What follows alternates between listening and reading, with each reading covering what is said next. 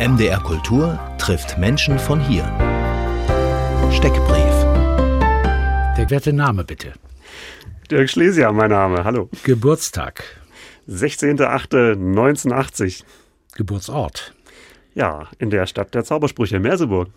Wieso betonen Sie das so mit den Zaubersprüchen? Ist das das einzig Bemerkenswerte? Nein. Nee, ich glaube, da gibt es noch einige andere Dinge.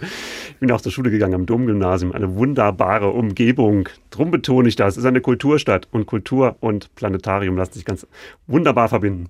Ihre Profession? Ja, Leiter Planetarium und ja, von Haus aus Planetarier, aber Abschluss Geologe, Paläontologe. Das Planetarium in Halle, wir werden darüber noch viel reden können. Was treibt Sie an? Die beständige Lust auf was Neues. Also immer was Neues erfahren, entdecken. Ja, ein Wissenschaftler eben. Wo fühlen Sie sich zu Hause? Ja, in Halle. In der Händel, Sternen und Zukunftsstadt. Das wird eine ganze Menge für diese Stadt. Mal sehen, ob die das alles verkraftet. Halle an der Saale. Welche Musik hat sie jüngst berührt? Tatsächlich die Planeten von Holz. Es gab eine wunderbare Aufführung von der Staatskapelle in der Hallischen Händelhalle. Und da haben wir Bilder beigesteuert seitens Planetarium. Das war faszinierend. Welches Buch hat Sie zuletzt bewegt? Ja, ich denke, ein ganz bekanntes Buch, nämlich Die kurze Geschichte der Menschheit von Harari. Wie beginnt der Tag? zu früh. 5.45 Uhr in der Regel haben wir ein schulpflichtiges Kind und es geht früh in die Schule und das ist für Planetarier keine gute Zeit. Warum? Ja, weil die auch abends ein bisschen länger machen. Stimmt, stimmt. Aber Sie können MDR Kultur dann von früh an hören. Hören Sie MDR Kultur, Radio? Manchmal? Soll ich ehrlich sein? Ja. Ja.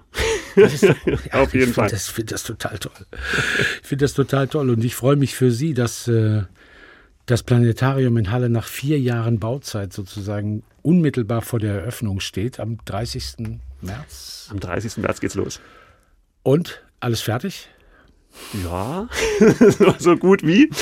Also, ich würde jetzt lügen, wenn ich sage, es ist alles äh, so, wie ich es mir 100% vorstelle. Wir haben ja noch ein paar Tage Zeit, aber ich denke, wir sind bei 99 und das sieht schon sehr gut aus. Okay, wie stehen die Sterne am 30. März? Ist es so, dass Sie sagen, wow, ein Traumbild? Absolut. Also, die, die Sterne stehen für das Hallische Planetarium, für Halle immer gut. Und wir werden auch einen guten Blick in die Sterne haben, das kann ich schon sagen, wenn das Wetter mitspielt, sowohl virtuell als auch reell. Was wird das für ein Angebot sein am 30. März? Können Sie ein bisschen Werbung machen, falls man überhaupt noch da Zutritt hat? Ja, das ist richtig. Also die Karten sind wirklich so schnell weggegangen. Das war für uns eine Überraschung, muss ich wirklich sagen. Es ist am, am Tag des Ticketings, als wir das freigeschaltet haben, waren sie weg. Und man kann vor allen Dingen das Gebäude erleben. Ja, wir laden die Besucherinnen und Besucher am Nachmittag ein, am Donnerstag bereits, dann das Gebäude zu erkunden. Auch dafür braucht man nicht unbedingt ein Ticket. Ein Ticket braucht man für den Sternensaal, wenn man sich auch schon mal die Visualisierung anschauen möchte. Aber das Gebäude erkunden, das ist ja wichtig, dass die Hallenserinnen und Hallenser das Gebäude kennenlernen. Da können Sie kommen und sich das anschauen. Das ist ein spannendes Gebäude in Gasometer aus dem Jahr 1891. Das musste dann mal sein, weil vor zehn Jahren was passiert ist, was kein Mensch erwartet hat. Der, der Spiegel der Saale stieg von zwei auf acht Meter. Mithin war die Peisnitzinsel komplett überflutet und dummerweise stand da eben auch das äh, altehrwürdige Planetarium aus DDR-Zeiten von Generationen besucht. Ist, ja. Und es war dann wirklich kaputt und wurde sehr, sehr schnell abgeräumt. Und sehr, sehr schnell gab es den Plan, da eine Alternative zu schaffen am Holzplatz der alte Gasometer. Inwieweit ist ein Gasometer für ein Planetarium ein fast idealer Baukörper? Es ist perfekt, weil das Runde kommt ins Runde. um das einmal kurz und knapp zu sagen. Ja, Planetarien sind ja runde Räume, wie wir wissen, ja, mit einem zentralen Sternensaal, einer Sternenkuppel. Na, und wenn die Besucherinnen und Besucher dann das Planetarium besuchen, werden sie merken, sie werden wenig Ecken finden. Es ist wirklich eine runde Sache in, in jeglicher Hinsicht. Von den Dimensionen her, wie groß ist das Planetarium in Halle? Ja, wir haben 30 Meter im Durchmesser. Das ist eins der großen, ne? wenn ich das so vergleiche mit, mit also, anderen. Wenn man das Gebäude vergleicht mit anderen Planetarien, ist es ein großes Planetarium. Äh, wenn man den Sternensaal vergleicht, das machen die Planetarier ganz gern, dann ist es ein Mittelplanetarium, weil der Sternensaal hat nicht diese gesamten 30 Meter, sondern mhm. 12. Mhm. Genauso wie das ehemalige Planetarium auf der Peisnitz. Die Technik stammt immer noch von Zeiss? Ja, ein großer Teil stammt von der Firma Zeiss, der Sternenprojektor zum Beispiel oder auch die Videoprojektoren. Aber da wir heute auch viel Digitaltechnik im Hintergrund spielen haben, kamen da natürlich auch andere Firmen mit zum Zug, ganz klar. So, das ist das eine. Also die Sterneninformationen, die Projektionen.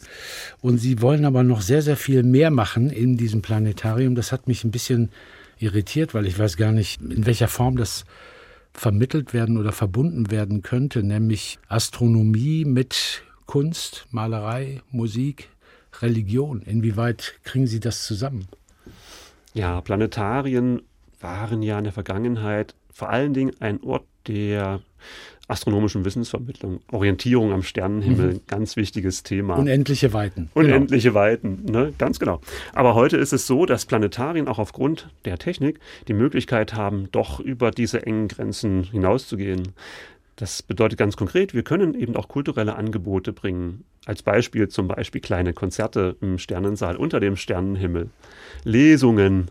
Wir können wunderbare Kunstwerke in der Planetariumskuppel projizieren. Da kriegen einige Gemälde, einige Bilder ein ganz neues Leben. Denn diese Sternenkuppel, müssen Sie sich vorstellen, ist durch ihre Kuppelkrümmung ein, eine Fläche, die dann dafür sorgt, dass wir ein dreidimensionales Erlebnis ohne 3D-Brille bekommen. Mhm. Ja, ich denke, das ist schon eine ganze Menge Kultur. Wir können uns vielen Themen widmen. Auch Klimaschutz ist eine wichtige Sache, weil wir die Erde verlassen können heutzutage. Früher war es in den Planetarien so, dass wir eben fast ausschließlich von der Erdoberfläche in die Sterne geschaut haben, das Wissen vermittelt haben. Heute können wir virtuell die Erde verlassen und die Menschen denken, sie verlassen sie wirklich, weil die Projektion so scharf und so toll ist, also so ausgefeilt, dass sie denken, sie fliegen durch den Weltraum und werfen dann einen Blick auf die Erde und haben eine fantastische Perspektive. Und die ist mir auch ganz wichtig, dass wir den Leuten mal das Gefühl vermitteln, wie sieht unser blauer Planet eigentlich von außen aus? Das ist ja nur den Raumfahrerinnen und Raumfahrern gewährt, aber im Planetarium äh, können das unsere Besucherinnen und Besucher dann auch. Beim Thema Kunst noch mal ganz kurz zurück. Äh, haben Sie da ein sehr schönes Beispiel eines Bildes, was dann in dieser Form unglaublich toll wirkt? Da haben wir ganz, ganz viele Ideen, muss ich wirklich sagen. Wir können Bilder von Regionalkünstlern. Wir haben zum Beispiel jetzt in dem Eröffnungszeitraum auch eine Veranstaltung die widmet sich dem Thema vom Salz zu den Sternen. Und da ist es so, dass wir auch Kunstwerke von regionalen Künstlern hier an die Kuppel projizieren. Ein Flug durch den geologischen Untergrund in künstlerischer Perspektive. Aber wir können natürlich auch Kunstwerke von bekannten Künstlern, ich sage nur Van Gogh, möchte ich da mal nennen, die Sternennacht, der Anblick des Sternenhimmels in die Kuppel bringen, in den Sternensaal. Mhm. Und da entfalten sich ganz neue Betrachtungsweisen, weil sie sitzen ja bei uns um den zentrierten Sternenprojektor herum und können sich umschauen. Sie schauen nicht auf ein Bild wie in einer Galerie, sondern sie haben das Bild um sich. Ist das Planetarium in Halle jetzt das modernste weltweit? Weil es das jüngste ist? Also ich sage mal ganz tapfer, ja. Weil Sie haben, Sie haben ja einen ganz guten Überblick, ne? Ja, also. ich denke auch. Naja, es ist so, dass wir auf dem aktuellen modernen Stand der Technik sind, auf jeden Fall. Und ich denke, die Angebote, die wir haben im Planetarium, das bedeutet, wir haben eine gute Technik im Sternsaal, wir haben einen tollen Sternenprojektor, Videoprojektoren, digitale Videoprojektoren der aktuellen und ganz modernen Generation. Wir haben aber auch die Möglichkeit, im Haus mit moderner Produktionstechnik auch eigene Sachen zu machen. Ja, wir werden auch ein gastronomisches Angebot haben und wir haben interaktive Möglichkeiten für Kinder im Foyer, die Sterne und das Planetarium kennenzulernen. Also ganz neue Touch-Monitore für den interaktiven Gebrauch. Und ich denke, wenn man das alles zusammennimmt, dann kann man stolz sagen, ja, wir sind das modernste Planetarium. Das Planetarium Halle hat keinen weiteren Namen. Sollte es keinen berühmten Namen tragen? Ja, das ist ja letztlich ein Stadtratsbeschluss, wo das gesagt wurde, Planetarium Halle Saale. Ja, es ist auch so, dass das äh, ja auch eine Generationfrage ist, wie ich gelernt habe bei der Debatte. Und äh, was mich auch erstaunt hat. Sigmund Jähn war im Gespräch. Genau, Sigmund Jähn war im Gespräch. Und wir haben natürlich auch mal rumgeschaut und rumgehört, was sagt denn die aktuelle Generation zu dem Namen. Da gab es auch Umfragen, soweit ich weiß, unter Jugendlichen und Kindern und die hatten mehrheitlich gesagt, ja, Alexander Gerst wäre auch gut und das hat mir gezeigt, das ist eine Generationfrage. Ja, nichtsdestotrotz äh, möchte ich auch sagen, dass wir natürlich Sigmund Jähn ein wunderbarer Kosmonaut gewesen ist und wir auch im Planetarium natürlich gut an ihn erinnern werden. Genau. Und ansonsten darauf warten, dass irgendjemand mal aus Halle kommt, ein berühmter Astronaut oder eine Astronautin wird, um dann namensgebend tätig zu werden beim Planetarium in Halle an der Saale. MDR Kultur trifft Dirk Schlesier, der Geschäftsführer des Planetariums in Halle. MDR Kultur trifft Menschen von hier. Fragebogen. Haben Sie, Herr Schlesier, ein Vorbild oder eine Lebensmaxime? Eine Lebensmaxime tatsächlich. Also mir ist es wichtig, dass sich immer was bewegt. So Stillstand kann ich gar nicht leiden. Warum können Sie Stillstand nicht leiden? Stillstand ist doch auch ein bisschen Ruhe, oder? Hm, die habe ich selten. Also ich weiß nicht, ob ich das vorher bekommen habe von meinen Eltern. Aber immer in Bewegung sein wurde mir die Wiege gelegt, habe ich das Gefühl. Welches Bildungserlebnis ist Ihnen in Erinnerung geblieben? Das ist tatsächlich so, dass ich ein tolles Erlebnis im Hinterkopf habe. Und zwar gab es mal einen Vortrag von einem Professor Reichstein, der lebt leider nicht mehr, aber das, das ist vielleicht auch ein Vorbild hier aus Halle. Professor Reichstein hat äh, Planetologie gemacht, also er ist auch Geologe gewesen, so wie, wie ich es bin, und der hat sich ganz den Planeten verschrieben und ich weiß, dass im Jahr 2006, da gab es einen Flug zum Saturnmond Titan, da gab es eine erstmalige Landung und das, das war total bewegend, muss ich sagen. Denn der Professor Reichstein, der hat ja die ganze Zeit darüber erzählt, dass er konnte wunderbar diese Dinge äh, beschreiben und erläutern, die Planeten erklären. Und just in diesem Moment, also hinter ihm war dann so im ehemaligen Planetarium übrigens auf der Peilsen ist ein riesiger Bildschirm, aber er hat den Rücken zugewandt und da konnte man live verfolgen, wie die Sonde dann gelandet ist. Er hat es gar nicht mitgekriegt. Aber die Besucher, die haben dann nur gestaunt. Er erzählte über den Titan, wie dann der hofft und drückt die Daumen, dass das klappt. Und die Besucher, drehen Sie sich mal um. Oder seine Frau hat, glaube ich, auch zugerufen, dreh dich mal um. Es ist passiert. Und da ist, hat man das Glitzern in den Augen gesehen von ihm. Und das war eine ganz fantastische Sache, die mir echt in Erinnerung geblieben ist. Wann fühlen Sie sich am lebendigsten? Ja, wenn ich über die Sterne erzählen darf. Nach wie vor und immer wieder. Immer wieder. Ja, das ist so. Also im Moment hat man natürlich viele, viele andere Dinge, also gerade in der Bauphase auch gehabt. Und da habe ich besonders gemerkt, dass mir das gefehlt hat. Auch wenn wir zu anderen Gelegenheiten und an anderen Orten auch mein Team und ich immer geschaut haben, dass wir trotzdem unser Hauptmetier, nämlich das Erklären der Sterne, nicht verlieren, dann woanders praktiziert haben. Aber nicht in der Dimension, wie es jetzt bevorsteht und worauf ich mich sehr freue. Dirk Schlesier, geboren am 16. August 1980 in Merseburg, aufgewachsen in was für einer Familie? Was waren die Eltern für Unruhegeister, die Ihnen vermittelt haben, dass Stillstand überhaupt das Schlimmste ist, was einem passieren kann? Ja, der Vater war ein Leiter tatsächlich, ein Personalleiter und ähm, meine Mutter im Erziehungsbereich und im pädagogischen Bereich tätig als Erzieherin und äh, ich glaube, ich habe da so die ganze Mitte mitgenommen. Also das ist ja, bin ja jetzt selber Leiter auch von einem Team und von meiner Mutter habe ich, glaube ich, so pädagogische Fähigkeiten auch mitgenommen. Das bedeutet also, kann ganz gut mit äh, Kindern und Jugendlichen auch was machen und ähm, ja, am besten über die Sterne erzählen. Waren Sie ein guter Schüler? Ach ja, doch, ich denke schon. Also mehrheitlich schon. Ich war jetzt kein Einzelkandidat, aber Zwei. Äh, zwei ist okay, glaube ich. ein Bruder? Ja, der war besser. Ich habe sehr gestaunt. Manchmal bekommen ja Kinder was ein merkwürdiges geschenkt und dann macht man aus dem Geschenk was oder meistens macht man nichts draus. In ihrem Falle haben sie weiß Gott was draus gemacht, nämlich aus dem ersten Teleskop, mhm. was sie geschenkt bekommen haben mit 14. Waren begeistert. Was hat sie daran so begeistert oder wer war so schlau, ihnen das zu schenken? Ja, da ist tatsächlich mein Bruder äh, schuld. Wir waren von Anfang an beide sehr naturwissenschaftlich interessiert und durch die Familie und äh, auch einen Onkel, der uns immer wieder so Wissenschaftszeitschriften dann mitgebracht hat, äh, haben wir uns da ziemlich weit auch reingefuchst. Jetzt nicht nur Astronomie, sondern äh, gänzlich Naturwissenschaften und dann kamen wir auf die Idee, aber ich glaube, es war die Idee von meinem Bruder, tatsächlich mal so ein Teleskop dann ja mal zu kaufen oder sich kaufen zu lassen am besten von den Eltern und dann in die Sterne zu schauen. Ja, und das war ein beeindruckender Moment. Also da mit diesem kleinen, wackeligen, muss man ja sagen, äh, ein furchtbares kleines Teleskop. Aber damit hat man dann gut gelernt, äh, die Sterne zu beobachten und der Blick dadurch und die Sachen vergrößert zu sehen.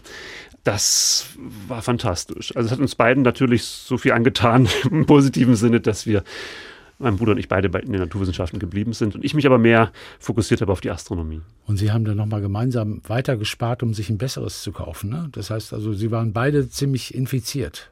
Das kann man so sagen, ja. Also wenn man ja einmal anfängt, das ging ja nicht nur uns so, sondern ich glaube, alle Leute, die mal durch ein Fernrohr geguckt haben, durch, erstmal durch ein kleines, mit einem größeren Fernrohr kann man vielleicht noch weiter gucken. Das ist ja dann auch so. Und ähm, haben wir beide gespart auf ein größeres Fernrohr. Und das hat sich auch gelohnt. Was für eine Berufsidee hatten Sie irgendwann im Kopf? Ah ja, na, das äh, war gar nicht eine ganz so einfache Sache, weil ich hatte auch noch äh, zu Zivildienstzeiten ähm, oder meinen Zivildienst habe ich geleistet in einer heilpädagogischen Tagesstätte für Kinder. Und das hat mir sehr gut gefallen, muss ich sagen. Und da war doch die Frage, gehe ich jetzt in den naturwissenschaftlichen Bereich oder doch in den pädagogisch-erzieherischen Bereich hinein? Das hat mich beides sehr interessiert und habe mich dann aber doch für die Naturwissenschaft entschieden. Was ja nun auch nicht verkehrt war, weil ich hatte dann beides. Also ich hatte ja immer die Möglichkeit, auch in meinem Beruf äh, mit Kindern und Jugendlichen zusammenzuarbeiten. So Gymnasiallehrer, naturwissenschaftliche Fächer, wäre das nichts für Sie gewesen? Doch durchaus, aber ich wollte immer näher an der Astronomie sein und auch an den Planeten. Und da bot sich dann tatsächlich ein Studium an, äh, hier in Halle zur Geologie, Paläontologie, weil es da auch die Möglichkeit gab, sich mit den Planeten und mit Astronomie noch zu beschäftigen. Ich staune und lerne, dass Sie innerhalb dieses Studiums Geologie, Paläontologie Nebenfächer studiert haben. Mineralogie, Petrologie, Astronomie, anorganische Chemie, physische Geographie, Hydro- und Umweltgeologie, Geophysik, 3D-Geologie, Sie haben gemacht Exkursionen nach Südafrika, Namibia, Griechenland, Polen, Frankreich, Schweden, Schweiz etc. Hallo? Was ist denn das für ein Programm? Unglaublich. Das waren die ich habe das falsche, Ich habe definitiv das falsche Fach studiert. Man sieht ja nichts als Journalist. Gar nichts. Also ja, das, das war ein fantastisches Studium, das muss man sagen. Und, äh, muss man so viele Nebenfächer machen oder macht man das nur, wenn man ein naturwissenschaftlich wahnsinnig begeisterter Mensch ist? Also wenn man einen Abschluss haben möchte, dann schon. Ja. ja, doch, doch. Also das waren tatsächlich die damaligen Studieninhalte und ich bin sehr froh, das muss ich Ihnen ehrlich sagen, dass ich das so erfahren konnte. Es war zum Teil anstrengend, weil gerade die Exkursion, die Sie genannt haben, eine nehme ich vielleicht mal heraus. Damals ähm, ging es ja nach Südafrika. Da habe ich das erste Mal die Gelegenheit gehabt, auch den Südsternhimmel kennenzulernen. Und das war eine Herausforderung, weil wir am Tag natürlich uns mit Geologie beschäftigt haben, im Hellen logischerweise. Hm. Und nachts musste mein damaliger Prof dann zusehen. Der, der Tag hat 24 genau, Stunden. Ja. Aber es hatte auch seine Vorteile. Man hatte dann eben abends auch nochmal Programm und mit konnte man eine kleine Führung am Südsternenhimmel machen. Und da waren uns durch die Dunkelheit da im namibischen äh, Sternenhimmel natürlich die Sterne nochmal ein bisschen näher. Und ich glaube, wir konnten uns sehr gut austauschen. Der Professor hat viel noch über die Sterne gelernt. Und ich natürlich über Geologie. Und Sie haben sich immer wieder sehr, sehr verdient gemacht um die Vermittlung von Astronomie für die Vermittlung von Astronomie für Kinder. Sie haben die Astrolinos äh, mitinitiiert 2005. Das war noch auf der Peisnitz im alten Planetarium in Halle, lange vor dem Untergang. Und offensichtlich ist diese Astrolino-Idee Ihnen dann auch so weit zu Pass gekommen, dass Sie dadurch auch weitere Stationen ihres Berufslebens, zum Beispiel Wolfsburg, dann in Angriff nehmen konnten. Was war die Idee der Astrolinos? Ja, also die Idee, das eigene astronomische Wissen, was man sich ja angeeignet hat, schon seit Kindesbeinen, dann weiter zu vermitteln, weiterzugeben, das habe ich dann einfach so probiert, indem ich eine Kindergruppe oder ja, die Kindergruppe eingeladen habe. Und als ich gemerkt habe, dass das wirklich so großes Interesse findet, also damals wie heute auch übrigens, hm, habe ich gedacht, na, das kann man ja weiter fortführen. Das hat sich dann beständig entwickelt, also mit der Motivation der Kinder. Und ich habe das auch nicht allein gemacht, sondern da waren ja einige Mitstreiter noch mit dabei. Ja, mein Bruder war wieder mit von der Partie dann, auch wenn er als Biochemiker dann auch, dass er dann wirklich nebenberuflich oder neben den Studien auch gemacht hat. Und das hat wunderbar geklappt und es hat riesen Spaß gemacht. Also der Spaß an der Sache äh, war eigentlich so die, die Hauptmotivation. Ja, aber es hatte noch einen weiteren sehr schönen Effekt, nämlich wenn man mit Kindern arbeitet, gerade in diesem Bereich, auch unter dem Sternenhimmel des ehemaligen Planetariums, lernt man sehr gut Live-Veranstaltungen durchzuführen, nicht nur mit Kindern, sondern auch mit Erwachsenen. Weil Kinder sind natürlich immer eine kleine Herausforderung, auch weil man nie weiß, äh, wo geht die Reise hin, auch in der Moderation. Wir haben dann auch mit Kindern zusammen moderiert in der Sternguckerzeit im ehemaligen Planetarium. Und dann hat man sich auf eine Moderation mit Kindern eingelassen und dann muss man sehr flexibel sein. Ähm, und das macht aber gerade den Reiz und den Spaß aus. Und so lernt man dann ganz wunderbar Vorführungen am Sternenhimmel in jeder Situation. Und das hat mir, weil Sie ja dann auch den beruflichen Werdegang angesprochen haben, den Mut zu geben, dann auch selber Referent am ehemaligen Planetarium zu werden, also auch für die Öffentlichkeit, also für die, für die Erwachsenen.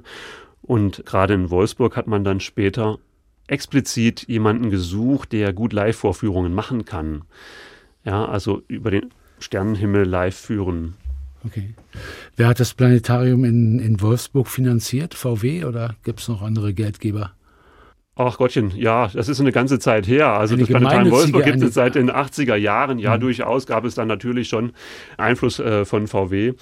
Ja, aber interessant ist, dass die beiden Geschichten, also Planetarium Halle, Planetarium Wolfsburg, eng verbunden sind, denn die haben ehemals die gleichen Sternprojektoren gehabt. Also als ich damals nach Wolfsburg gekommen bin, habe ich dann allerdings dann als Ausstellungsstück dort den Planetariumsprojektor vorgefunden, der in Halle noch in Betrieb war. ja.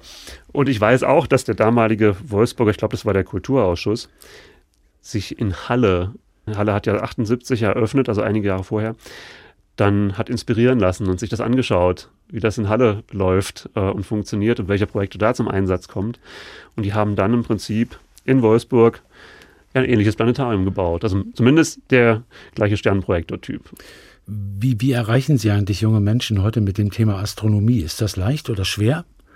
Kriegt man es über Aberglauben, über Sternzeichen oder Tierkreiszeichen oder wie machen Sie es? Also mit Sternzeichen haben wir nichts zu tun. Die sind nur außen dran gemalt, alles gut. Na, ja. das sind Tierkreis, Tier Sternenbilder, um ah, jetzt nochmal hier ah, gleich den uh, okay. raushängen zu lassen. Also es sind wirklich Tierkreis, Sternenbilder. Mit Sternzeichen beschäftigt sich eine andere Gruppe.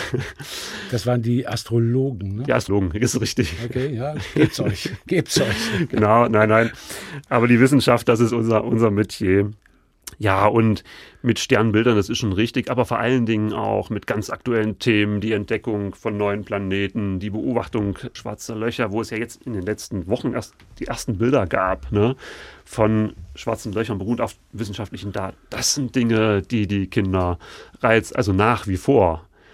Was eine größere Herausforderung ist, ist nicht das Interesse zu finden bei den Kindern, sondern sie dann auch mit den Inhalten vertraut zu machen. Also wir haben ja heute einen hohen Grad an Digitalisierung. Also es ist nicht mehr so, dass man früher sagt, ich gebe dir mal einen Zettel äh, mit Informationen drauf, arbeite das mal durch.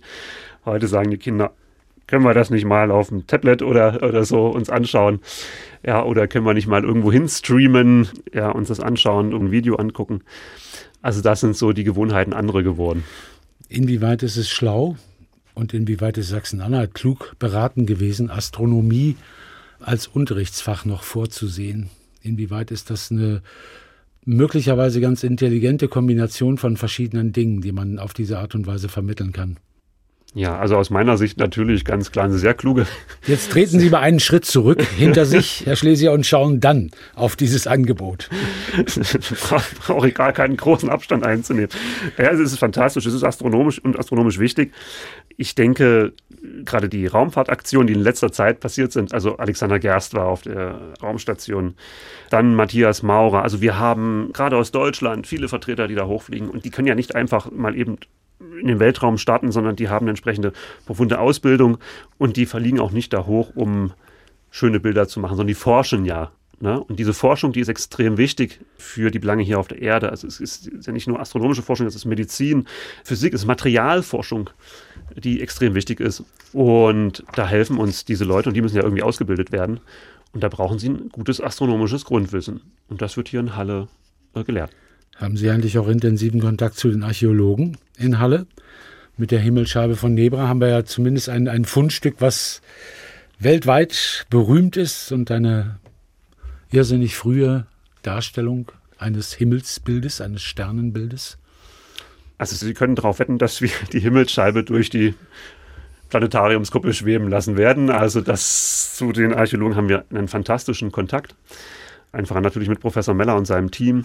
Es ist so, dass wir auch schon Veranstaltungen gemeinsam gemacht haben. Noch vor der Eröffnung des Planetariums waren wir dort und haben zum Beispiel zum Start von Matthias Maurer etwas zusammen gemacht. Denn Matthias Maurer ist ja einer unserer deutschen Astronauten mit einem Emblem, mit einem Symbol auf die Raumstation geflogen, was die Symbolik der Himmelsscheibe eben dabei hat. Und er hat auch ein kleines Duplikat von der Himmelsscheibe mit ins All genommen. Und das hat uns ganz wunderbar verbunden, das Landesmuseum und das Planetarium. MDR Kultur trifft. Dirk Schlesier, Geschäftsführer des Planetariums in Halle an der Saale. Eröffnung wird sein am 30. März, also noch ein paar Tage das eine oder andere vorbereiten. Dirk Schlesier, haben Sie eigentlich einen Lieblingsplaneten? Ja, einen Favoriten habe ich da schon. Das ist ganz klar Saturn, aber ich glaube, äh, ja, also das, das, Ringsystem, wenn Sie sich das einmal durch ein Fernrohr anschauen, da reicht ja schon ein kleines Fernrohr, das ist so fantastisch. Und aber ich glaube, da bin ich nicht allein. Gerade die Kinder, die finden den natürlich auch sensationell. Und äh, der wirkt auch sehr plastisch. Also wenn Sie da ein kleines Fernrohr haben, gebe ich nur den Tipp, mal zum Saturn zu schauen und dann manchmal glaubt man gar nicht, dass das wirklich zu dem Planeten gehört, dieser fantastische Ring. Ne?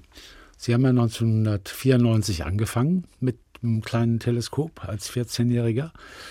Sehe ich heute, wenn ich so ein kleines Teleskop hätte, genauso viel wie Sie 1994 oder wäre die Lichtverschmutzung in den Städten so weit angestiegen, dass ich weniger sehen würde? Ja, das ist ein gutes Thema. Es kommt immer darauf an, was Sie sich anschauen wollen. Bei den Planeten und dem Mond ist das ähnliche Sache, denke ich. Aber wenn Sie jetzt etwas tiefer in den Weltraum schauen möchten, sich Galaxien oder Sternenhaufen oder sowas anschauen möchten, da ist das tatsächlich ein Thema, diese Lichtverschmutzung, die doch leider weiter zunimmt und für die Sternengucker schon ein, ein gewisser Dorn im Auge ist. Wo muss man hingehen, um halbwegs ungestört und gut sehen zu können? Wie weit muss ich weg sein von den Städten? Ja, kommt auch wieder darauf an, was Sie sich anschauen möchten, aber da ist es tatsächlich so, umso weiter Sie entfernt sind, umso mehr können Sie natürlich sehen. Ja, Wüste, also, Wüste ist Wüste, gut. Wüste ist gut. Ich hatte ja schon mal von Namibia erzählt, das mhm. ist ein guter Ort.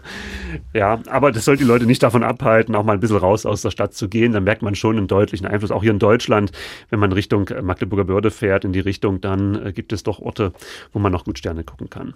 Ich habe so gedacht, äh, bei der Zeit, die Sie jetzt äh, in Halle sind, seit 2018, vorbereitend tätig beim Umbau und Neubau dieses Planetariums in Halle, in dem alten Gasometer von 1891, habe ich gedacht, genau genommen haben die jetzt nicht viel Zeit verloren. Also in Pandemiezeiten hätten sie sowieso nichts machen können. Das Baugeschehen war ja erstaunlicherweise das Einzige, was ohne Mundschutz und jederzeit möglich war. Hoch- und Tiefbau, äh, die einzigen Corona unbeeinträchtigten Wirtschaftsbereiche. Sehen Sie das auch so, dass Sie da jetzt nicht besonders viel verloren haben an Zeit durch die Pandemie? Aus astronomischer Perspektive ist es ja so ein, ein Wimpernschlag. Wimpernschlag. Genau. Nein, aber ich äh, habe natürlich immer darauf Wert gelegt, dass es möglichst schnell die Eröffnung passiert. Das ist klar, weil ich wollte schon so schnell wie möglich auch in den Regelbetrieb dann kommen. Aber letztlich ist es so, dass wir jetzt auch in ein Jahr gekommen sind, was ja ganz besonders ist. Es war nicht beabsichtigt, aber wir eröffnen jetzt in einem ganz wichtigen Jahr 2023, denn vor genau 100 Jahren wurde das erste Projektionsplanetarium der Öffentlichkeit vorgestellt. In Jena. In Jena, mhm. ja. Das ist also ein Riesenthema für die Planetarien, nicht nur in Halle oder Deutschland, sondern international. Und wir eröffnen in einem Jahr mit solch einem tollen Bezug. Also das, das, das war, das war eine unglaubliche Erfolgsgeschichte ne? der letzten 100 Jahre, kann man so sagen. Ja, absolut, ja. Ohne, ohne irgendwelche Einbrüche. Oder gab es mal eine ganz hohe Zeit, wo das unglaublich beliebt war?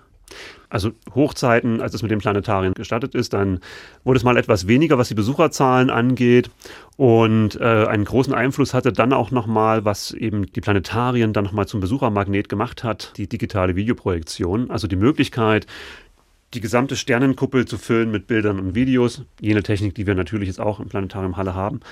Und das beeindruckt die Leute so sehr, weil sie eben dann Reisen unternehmen können in den Weltraum. Ich fand es sehr interessant, äh, Dirk Schlesier, als Sie meinten, die Perspektive, dass wir in die Sterne gucken, ist natürlich vornehme Aufgabe von einem Planetarium. Das können wir gut, aber wir können auch sozusagen 180 Grad die Perspektive wechseln und aus dem Weltraum auf die Erde schauen. Und da sind wir bei dem Thema der nächsten Jahrzehnte und was zwei sehr geschäftstüchtige Männer äh, mit ihren Weltraumvisionen veranstalten, Elon Musk und Jeff Bezos, Elon Musk mit Tesla und Jeff Bezos mit Amazon reich geworden und beide haben ihre Vorstellungen.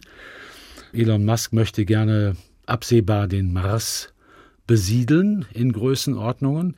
Und bei Jeff Bezos habe ich verstanden, dass er sehr, sehr große Einheiten im Weltraum platzieren will, wo dann zum Beispiel unser ganzer Schmuddelkram, nämlich Schwerindustrie und sonstige Dinge, die Schadstoffe produzieren ohne Ende, in den Weltraum outsourced, auf dass die Erde schön blau und erholsam und toll und ökologisch wertvoll sein kann. Habe ich es ungefähr richtig verstanden?